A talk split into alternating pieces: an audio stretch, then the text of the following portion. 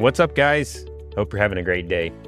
I'm excited for today's show. I get to talk with our guest today about some really important stuff. I'm sure many of you have worked in, you know, unhealthy work environments. And we've even had some of you guys on for shows to talk through, you know, how you navigated that and ultimately were able to find your way into more healthy work environments. But, you know, it's a big problem, obviously, with the burnout statistics. And, you know, it seems to be even getting worse in, in the profession of medicine. I think it's safe to say that there's some major problems going on. So our guest today is Doctor Lara Hochman. She's a family medicine physician and found herself in an unhealthy work environment. Ultimately, she burned out and quit, but found her way into a much healthier practice, you know, even just a few months afterward. And what's even more unique about her situation is she really decided to lean into the problem and has built a business around helping physicians to solve it. So we're going to be talking about her experiences and her business and, you know, what she's doing to help solve the problem. We're going to talk about like what it looks like to be in an unhealthy work environment and then also what a healthy work environment looks like. And we're going to talk through all that. I think you're going to have some really good takeaways. And I look forward to getting it started. So let's jump in without further ado. Lara, welcome to the podcast. Thanks so much for having me here. Yeah, I'm really excited about our discussion today. I know it's going to be super valuable. We were catching up beforehand about some of the things Lara's working on that you guys will learn more about. But I thought w- before we get started and digging in, I wanted to read this review to all of you listening. We didn't talk about this beforehand, so this is a surprise to Lara, but I found this fantastic review on, I think it was LinkedIn, about Lara, and I just wanted to read it because it, to me, it kind of like encap- encapsulates like what the work you're doing. So it's, uh, so Doctor Hochman is the medical matchmaker for a reason. She's like no other physician recruiter. She's a physician and a recruiter and exceptional at both. I met Doctor Hochman while exploring physician opportunities in Austin, Texas. I only wish I had met her sooner. Doctor Hochman is an advocate for finding your voice as a physician. She is both brave and big-hearted with an infectious energy that comes across in everything she does, from her YouTube videos to podcasts and one-on-one coaching.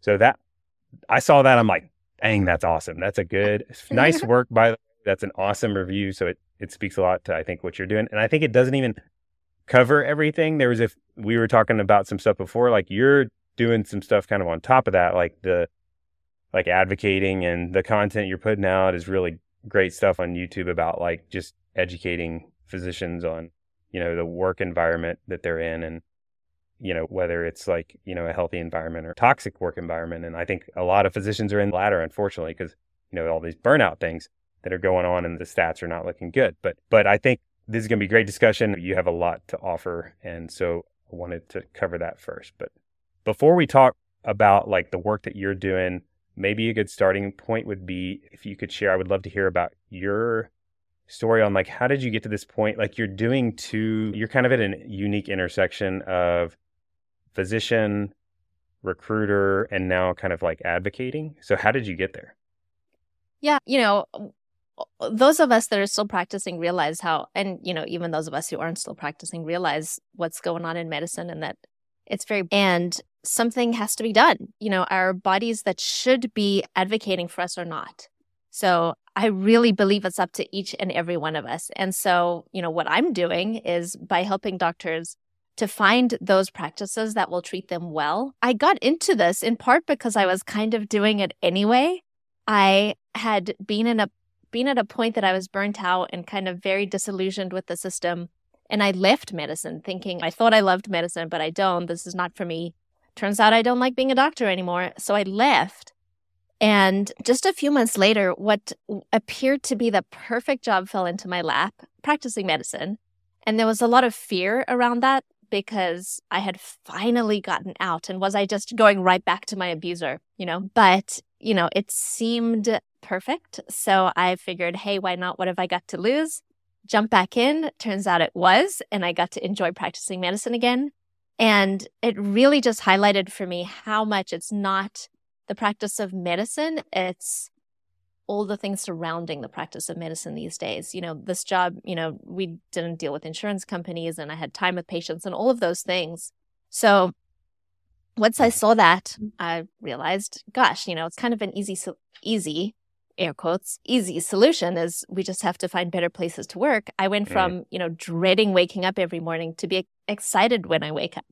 And yeah. when I get, you know, from getting home from work and having no energy for my kids and hating bedtime because, you know, gosh, turns out I hate bedtime. But no, actually, I was just burned out. And when I was working in a better job, I loved bedtime because I was just at a better place emotionally mm. to be able to be there for my kids and therefore myself. So in that, I started helping the company I was working for to recruit physicians. And then word spread that I helped practices find physicians. So friends started reaching out to me to help them find doctors. And I did. I spent countless hours on this. And I figured, well, gosh, I'm putting so much time into this. And why not just make this a thing? Because it can have such, you know, I think I saw the potential in how much change I can make for individuals, mm-hmm. for the practices, and just medicine as a whole. So I just jumped in and took a big risk and did it. Yeah. I love businesses that start like passion kind of project based or like not for the money reasons, basically. A lot of people, we get, you know, in our day job, we're talking finance with people all day long. And a lot of people, their business ideas kind of originate from a place of like, I want more, you know, I want to get more money and that kind of thing. But usually those don't pan out very well. But when you come from like this place of like, there's a big problem in the world that you're really interested in helping to solve, that's a fantastic place to come from when you're starting a business. And um, I also love how you paint the picture of the challenges at the medicine and being the system and not like the actual practice of medicine. In the moment, like when that was all happening, did you not see that clearly? Or like, did you kind of always see that? Like, it's, it, like, or were you just like burned out and you're like, I'm out of, I don't care what, what's going on. I'm out. I got to get out. Like what in the moment, what were you seeing at that point? In the moment, you know, I've always loved being with patients and I actually have always loved medicine, but I don't think I was able to see what medicine could be. And so I didn't know about direct primary care. I didn't know about, you know, I hadn't really thought through it enough to know about autonomy and, you know, making your own decisions. A lot of it was just not knowing what's out there. And I just thought, well, medicine is has gone down the toilet. Like I didn't realize that there were actually better places out there. And so I knew that it wasn't medicine itself. I knew that it was everything surrounding medicine. But I, I didn't realize that there are actually better places to practice. Yeah. Yeah, that's the awareness thing is important.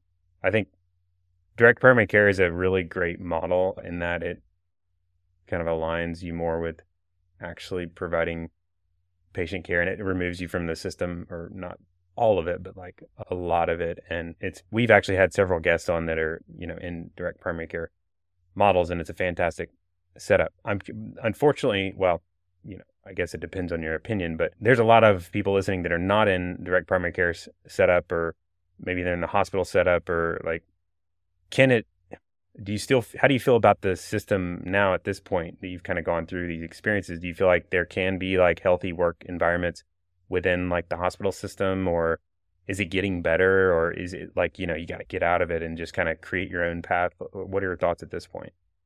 At this point, I actually feel pretty optimistic about the future. I do think that there are certain things that will continue get, to get worse before they get better. Mm-hmm. There's already a lot that's getting better. So more doctors are leaving to start direct primary care practices. More doctors are just leaving their hospital systems and starting practices themselves. And I do think that the hospitals are starting to wake up to what's happening. You know, they're still making people work extra hours for, you know, less pay, or, you know, all the things that they're doing. But at the same time, you know, they're realized and they have these chief wellness officers that can hopefully do something, and that can evolve to something else. So I do think that change is coming. Hopefully it is sooner rather than later.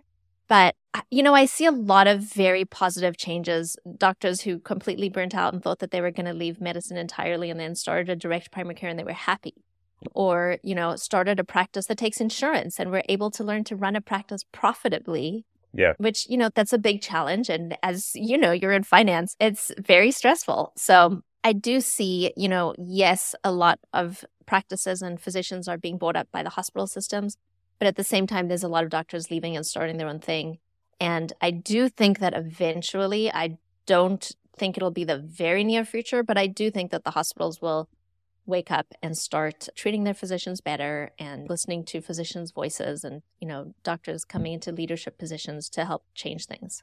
Yeah.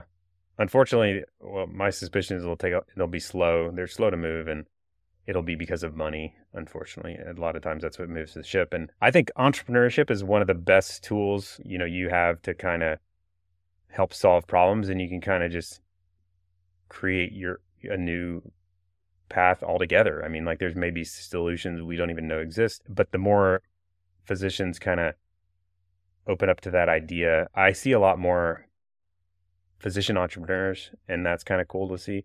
And I think when you see more of those, the more people that are doing that, they're just going to create new things that maybe we haven't even thought of, and that's going to kind of accelerate things. But for those of us, for those of you all listening, maybe you're in like this job that you're just kind of in the weeds of, just maybe it's unhealthy, but it's like you're not sure, you're feeling some frustration with work. Like, if I'm in that position, I'm like, like you were saying, like I come home and I'm like, it's it takes me days to check back into like my family, and I don't like bedtime. And like, if I'm in that situation, how do I know that I'm, is it the, is there a good way to look for symptoms that it is a crappy job? Like, how do I know it's an unhealthy work environment? Are there signs?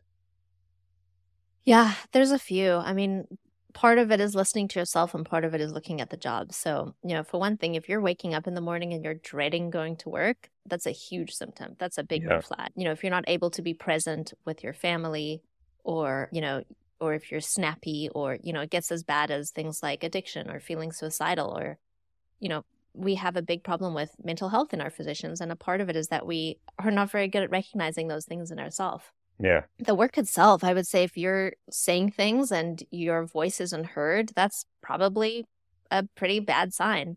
Or if you are told to do things that maybe don't agree with you, or see more patients than you can safely see, and you don't have that option of changing it. Or if there's a patient that you feel is dangerous or abusive or just absolutely awful to your office staff, and you're not able to fire them, that's a problem. So, you know, I think the biggest, you know, one of the biggest reasons people leave a job, they leave people, they don't leave jobs, is looking mm. at leadership and seeing, do they listen? Do they truly listen and hear what you have to say and make changes if they're able to, or be able to verbalize why they aren't? You know, all of those things are really important, being able to make the change and have the have the voice to be able to do things for real in your practice. Yeah. We're smart people, so right. let's Right. Listen to, yeah, listen to your people. I heard you were talking with a family they were working with the other day, and they were talking about a problem that they had at work, and they work for a, you know, big, bigger hospital system, but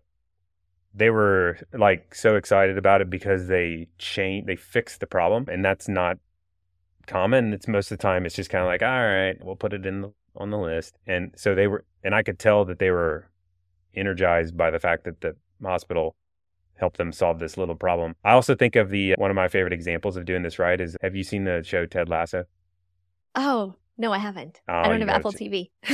Yeah, you got to check it out.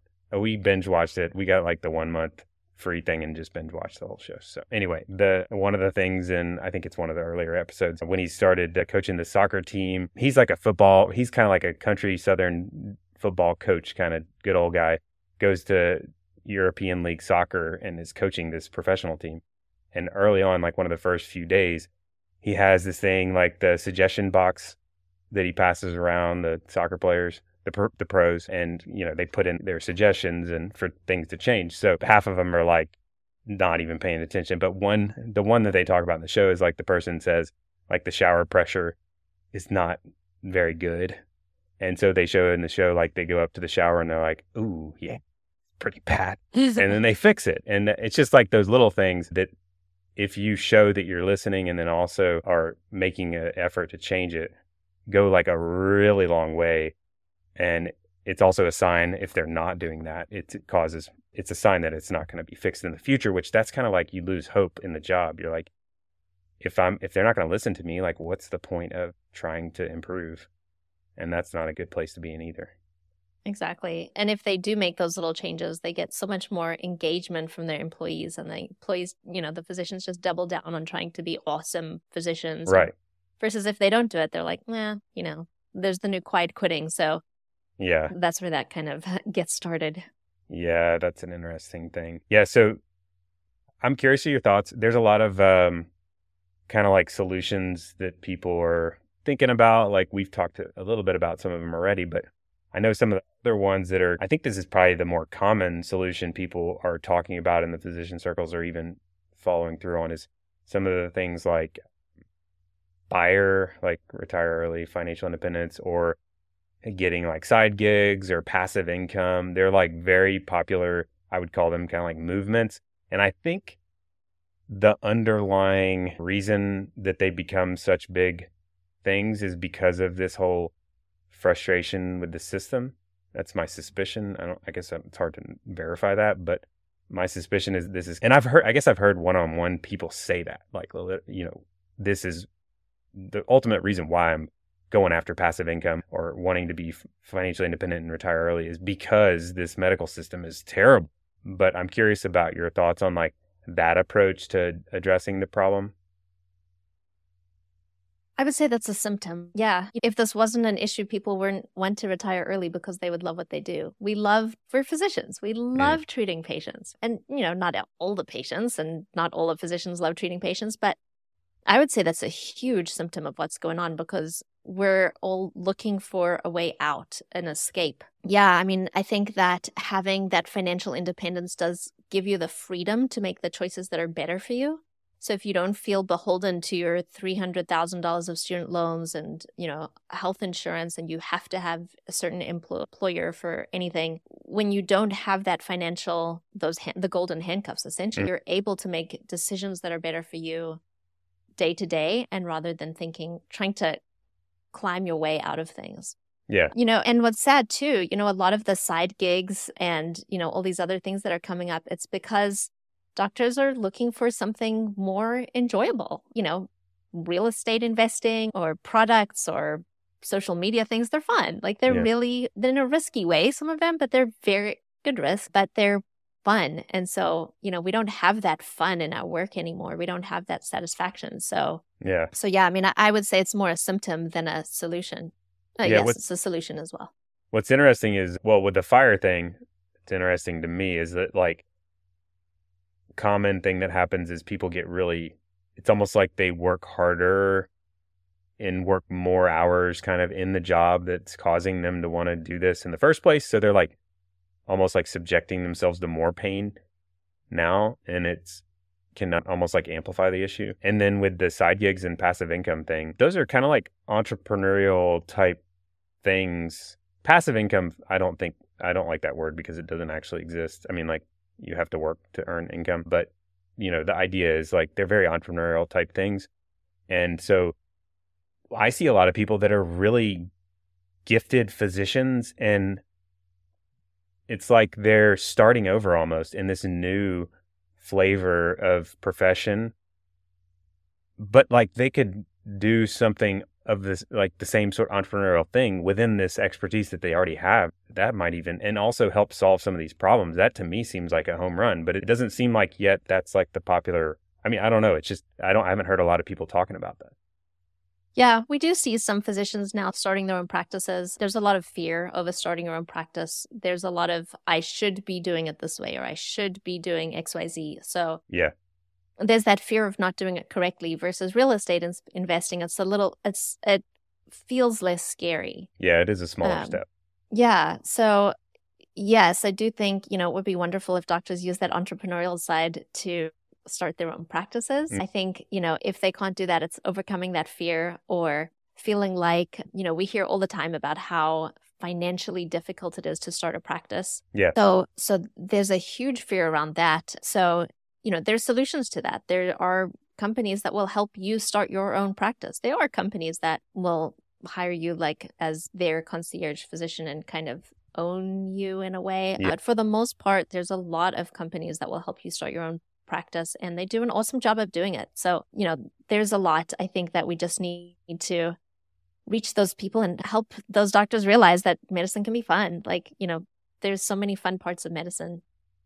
Yeah. And it, you know, facing your fears is scary, but like, you know, that's typically like healthy to kind of lean into those things, especially when it's for the right reasons. The other thing I see with passive income and side gigs is it's kind of like adds to the time component too. Like it ends up being more than you sometimes realize. And so it can kind of like crunch that time. But I mean, I know it's not always about time. I know you had one of your YouTube videos was really good. It was about the concept of work-life balance and how it's not always exactly about time. Can you share that? Yeah. Oh my gosh. I love that video.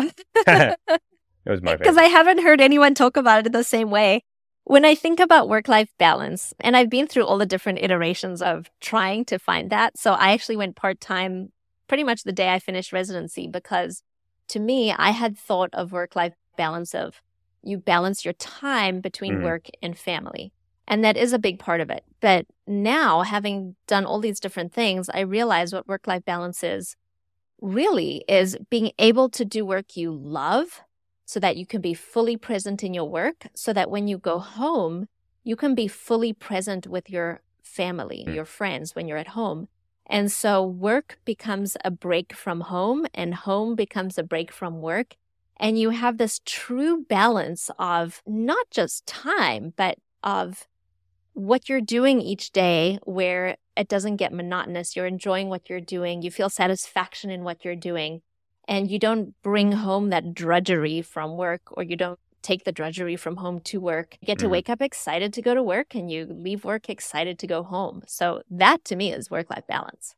Yeah, I love that definition. I think that's a much healthier way to view it, because like you were saying with the time thing, I mean, that doesn't, a really toxic work environment is going to like bring baggage home, even if you're working. I think of some of our clients that do like the, like a lot of them are hospitalists, they'll do like the seven days on or seven days, seven days on, seven days off kind of thing, where they're working like ninety hour weeks. And then, you know, they're working zero for the next week. And, but like on the week that they're not working at all, like, and, and that like basically they have plenty of time, they still have, you know, a lot of them we work where they're still kind of dealing with these like frustrations that they're kind of like bleeding over into their home life, even though they have like, you know, this open week. But yeah, I love that definition. I think it's a good way to break it down.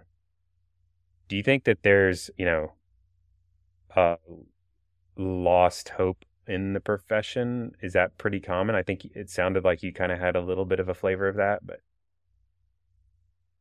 I think a lot of people feel that way. Yeah. And I've been there too. Yeah, definitely. I personally feel positively towards the future of medicine. Yeah. But it's because I've seen all these practices doing all these cool, innovative things and being financially successful because of how they're innovating. I think in medicine, especially today, you have to, to be successful financially and, you know, to be able to enjoy the practice as well.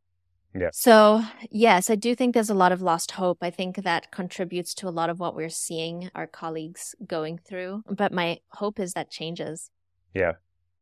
Well, maybe we could paint a little bit more of the brighter side of things, a picture of what like that ideal practice looks like. Because there's a lot of really fantastic practices or businesses or things going on, and maybe you could talk if you could talk about some of what that starts to look like. We've kind of already hinted at some of that, but like you're enjoying your work first of all, right? Yeah. Well, why don't I give you some examples of some of the practices I've worked with? That's awesome. So, you know, I've worked with a couple of direct primary care practices. Mm-hmm. Those ones kind of speak for themselves. You have time with your patients. You know, there's a lot of autonomy over how you want your day to go. So some of them will do in a mix of in-person, at-home visits, or just at home, or just telemedicine. Kind of the sky's the limit with direct primary care because mm-hmm. you don't take insurance, so you're not beholden to how you write your notes or where you see your patients or how you see your patients. You know, we spend so much time in medicine doing the after-hours work, like the charting and the patient results and all of that. And so we feel like we have to bring the patients back to see them. But in direct mm-hmm. primary care, you know, no big deal. You have time. You just call them up on the phone to discuss the results. Yeah. Your payment isn't tied to time and how you see them. Right. So you can so, spend time. Yeah. So direct primary care is awesome. Yeah. Um, I have had, I brought up direct primary care to many clients that we work with because I love the model. I have heard multiple people come back with this objection uh, this, I, they don't want to be tied to the cell phone twenty-four hours a day. Like, they don't want the patients to all have their cell phones. I think that doesn't have to be the way. Like, I'm just curious what your thoughts are on that. Yeah, I agree completely. For one thing, you train your patients. So if they know mm-hmm. that they should not call you after hours, they will not call you after hours. Um, for and, you know, that comes with setting boundaries, which we're not very good at as physicians. So yeah. It's a little bit of a learning curve there. The other thing, too, as a D P C doc, you have between two and six hundred patients. That's like nothing. So relative to compared to two thousand, three thousand, whatever. Exactly. So you don't have the same volume of patients calling you. So now you have less patients who are well-trained. Mm-hmm. No big deal. Like, no big. They typically know, like, if you say to your patients, this is my cell phone number. I'm a human being. Please don't abuse it. You know, you set up the rules. Fine.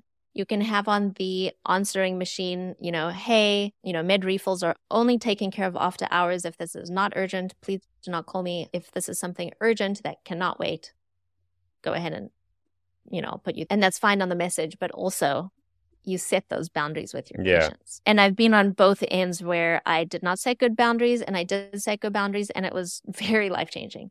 So yes, I hear that objection a lot, and I would say that it all depends on the practice. So mm. some of the physicians that I work with that have their D P C, they don't care if the patients call them. So they do, and so yes, that happens. Other physicians set very good boundaries, and they're like, no, I get a call maybe once a month, maybe. You know, my husband has his own practice, and he gets called twice a year. I mean, he's... he.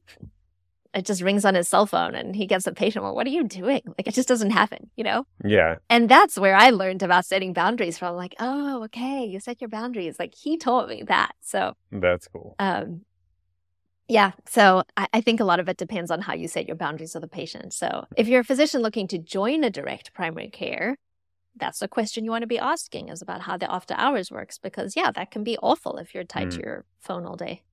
Pager yeah. in the olden days. So, right. Yeah. So, some of the other practices I've worked with, so looking at just fee for service, insurance based practices, um, well, they're very cool. So, some of them will offer these other ancillary services that are a great service to their patient, and they make good revenue. So, finances, not a big deal. They do that very well. A lot of the practices will treat their office staff like gold.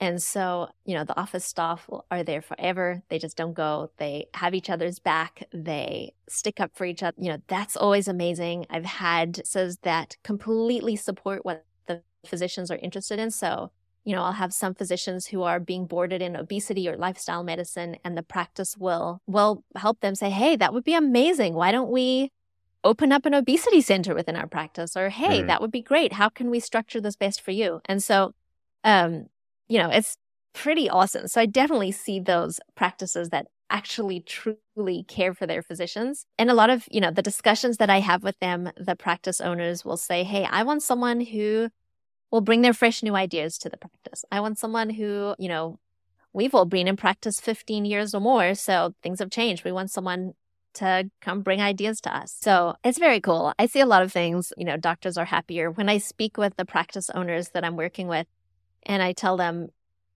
you know, the big challenge that I hit with most of the physicians is salary. They're like, oh, I'm not taking that. No, I'll go to this, you know, abusive hospital system instead. And it's, you know, they just don't know better. But, you know, when I see that, the practice owners are flabbergasted. They're like, why would anyone do that? I used to work for a hospital and I started this because now I have autonomy. I can make my own decisions. Yeah. I get to have the flexibility. So it's interesting hearing the differences of opinions and viewpoints, because the private practice owners are like, oh my gosh, this is amazing. Why yeah. would anyone go to the hospitals? Well, you can't put a price on being present with your kids. Right. You know? Exactly. I They're mean, little for so short. Yeah. That's like a, but that's not always what you first think of when you're comparing job A to job B. Usually the first thing is like salary. Any some of the things people, people a lot of times don't even think about, like maybe one is like forty hours and the other is sixty, or like, or even if you're forty and forty, like what's the stress load of the forty here and what's the stress load of the forty there? And like higher stress has a big price. Like you're all physicians, like, you know, that stress is unhealthy. You know? And the other thing, if it's forty hours and forty hours, how much time are you spending after hours charting? Oh, yeah. So, and that's something I see a lot. So some of the practices I work with have scribes, or they've worked out templates so that when you leave at the end of the day, you're done. So you have physicians comparing forty-hour weeks with one system that you will then spend two or three hours after hours working, and another where you'll spend maybe thirty minutes, maybe mm. an hour. So it's also comparing, is it really forty hours? Yeah. Yeah. I know primary care, I know, has a lot of the, I guess there's a lot of uh, challenges within that particular subset of medicine, and a lot of burnout and a lot of, and they, in, you know, general practice, you can kind of do the direct primary care setup. But I have also, I've heard from, uh, we work with, you know, plenty of specialized physicians, and a lot of times when the whole career thing comes up, some, it's like a lot of times they feel kind of handcuffed to the hospital system because they're so specialized. Um, are there like alternatives yet, or good alternatives that you see coming up in the more specialized world of? That gets more challenging, yeah. You know, with the super specialists, like there's not going to be an I C U that's not attached to a, right. to a hospital. So what do you do at that point? You know, you can have independent groups that the hospital contracts with. So, right. you know, that's one potential solution. But some of the specialties, it does become harder, like I C U, E R, yeah, cer- certain surgeons. So some of them you have to be academic. And, you know, there are some physicians, there's one I know who, there's just a handful of them in the whole country. And she's gone off and opened her own practice, and it was terrifying. And she's just killing it. She's doing amazingly well. Yeah. I mean, on the flip side, if I'm like playing devil's advocate with that whole idea, the fact that like it's difficult and nobody's doing it because you're so kind of tied to the hospital, that means there's also like zero competition. Someone mm-hmm. that does come up with a new way to do it, or less competition. And I know it's complicated and scary, and but I would not necessarily say that's a reason to not even look into it, you know. And people can come up with fantastic new ideas that none of us ever even thought was a possibility. It's an untapped opportunity. Exactly. Yeah. I mean, that's another way to, that's a mindset thing. Yeah. And I know uh, mindset is half of this stuff, right? Oh, yeah. That's probably, we could do a whole separate podcast on mindset. Yes, we could. Do you have any other examples you'd like to share of, you know, more of the ideal work setup? Yeah, I think, you know, the biggest thing, just, I don't know that I would say it's an example, but of a thing to know is yeah. is the listening. You know, does your leadership listen to you? Are they going to hear what you say? I think that's probably the most important thing by far. If I'm talking to different places, like if I'm in that midst of this kind of like either looking for a first job or like maybe looking at new opportunities, how do I identify if my potential opportunity is healthy versus unhealthy? What are some of the things to kind of either questions to ask or symptoms you can kind of look for? Yeah. So you want to speak with, you'll probably be interviewing with some sort of medical director. So you can ask them a whole bunch of questions, but don't forget to also speak with the other physicians that work in the practice, or even the office staff. You can say, how long have you been here? You know, you can ask about turnover. Turnover is probably the biggest thing to look for. You want to know why the job position is available. If it's available because they keep losing doctors, well, goodness gracious, mm. It is time to run from that one. That's not good. But if they're growing, that's a great thing. You want to ask about what happens if you find something to change. So, you know, if I were to ask that question, it would be something along the lines of, if I find something that could be done more efficiently in a different way, what would be the process for getting that done? Mm-hmm. And I would listen to what they say, but then I would also go to another physician in the practice and say, well, hey, how does this work if, you know, you feel like you don't want to be double booked or whatever it is?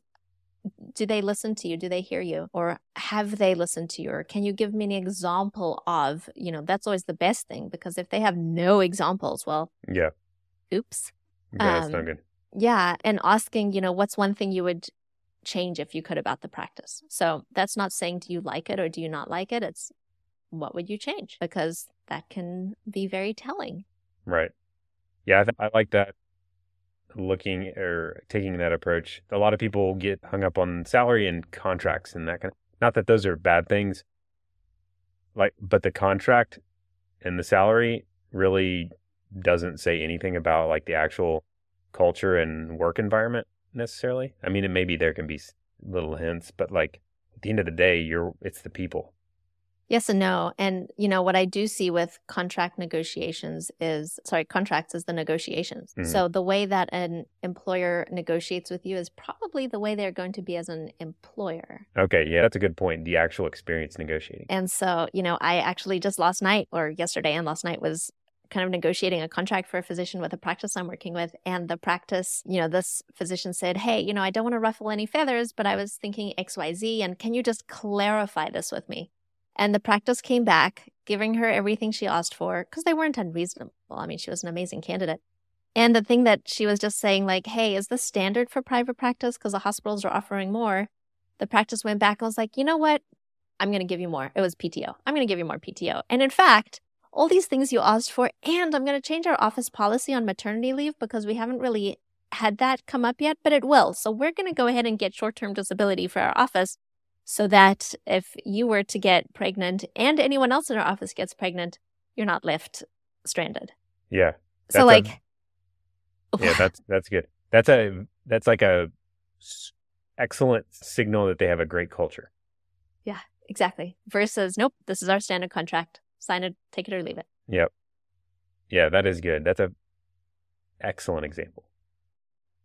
Yeah. Do you have other examples like that? That's a good one. That. Things, symptoms to look for, or one way or the other. It could be negative signs or positive. Um, I would listen to what people are not saying in your interview.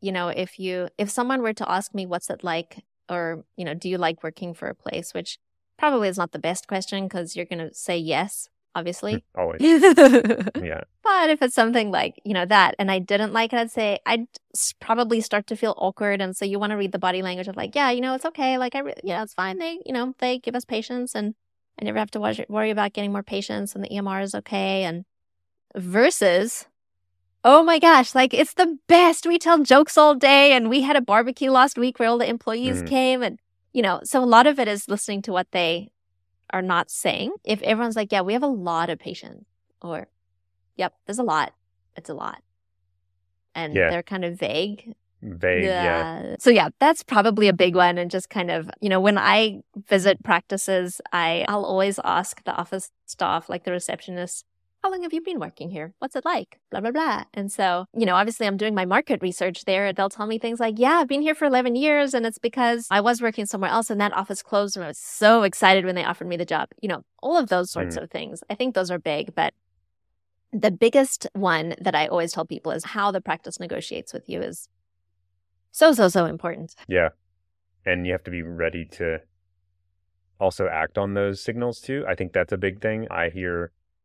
or I see people sometimes see the signals and then, but acting on them is not as, or bound, I guess that gets into like boundaries and like, you know, following through on your values and that kind of thing. It's even if you see the negotiations kind of go in the direction of like, they're not appearing to have a great culture, but like, I kind of need a job. And, you know, that's a yeah. little bit of a challenging situation. A lot of it is not realizing that you have a choice.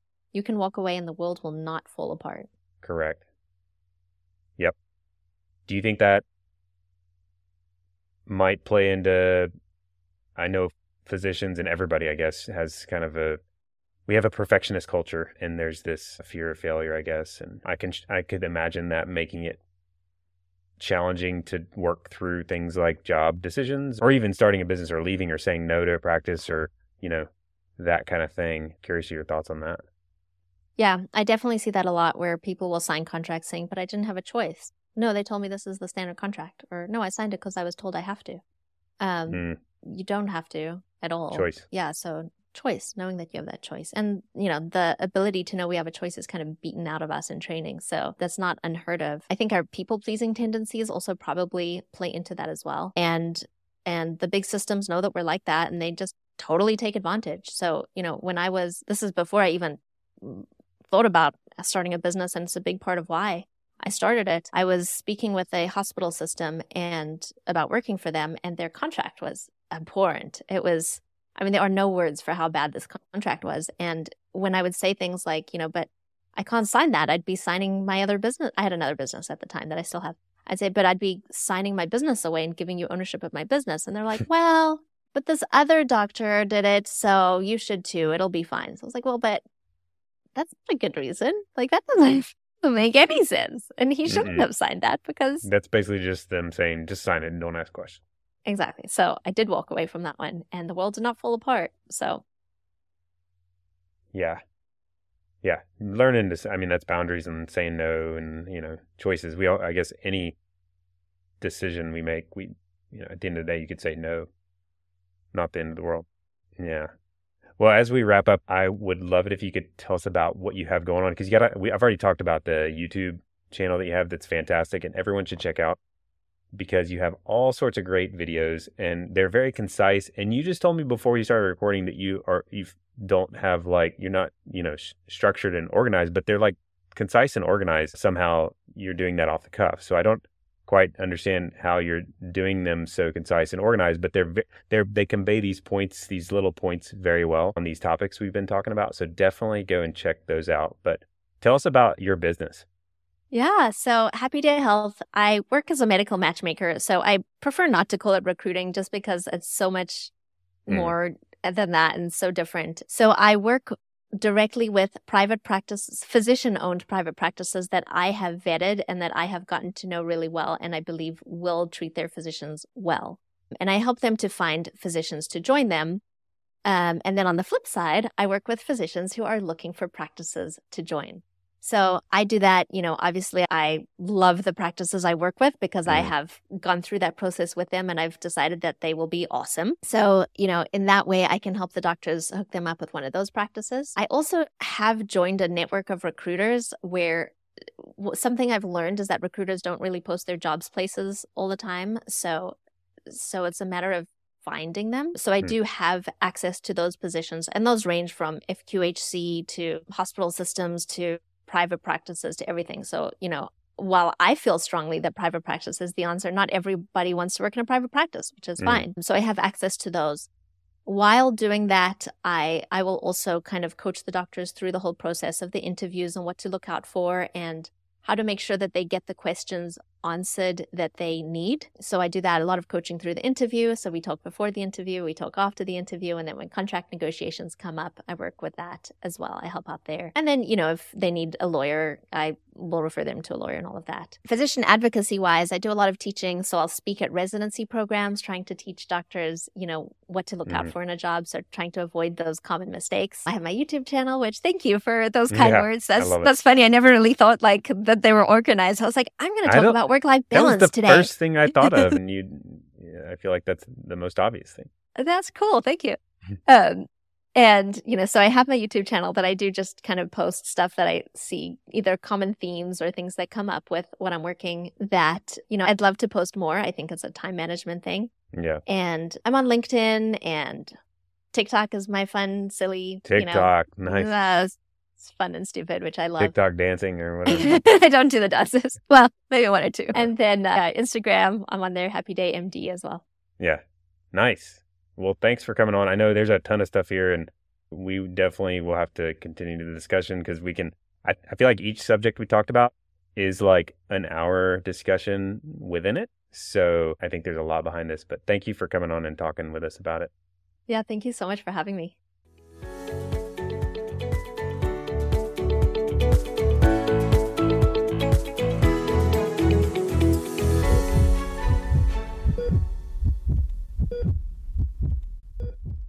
Please know that anything I've said today in this podcast should not be considered advice.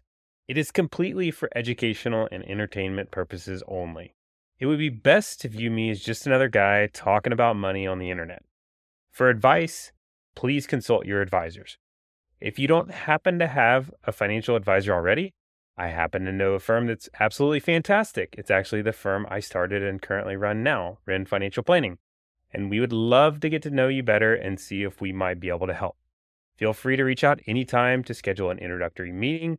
You can find more info about us at w w w dot wrenne financial dot com.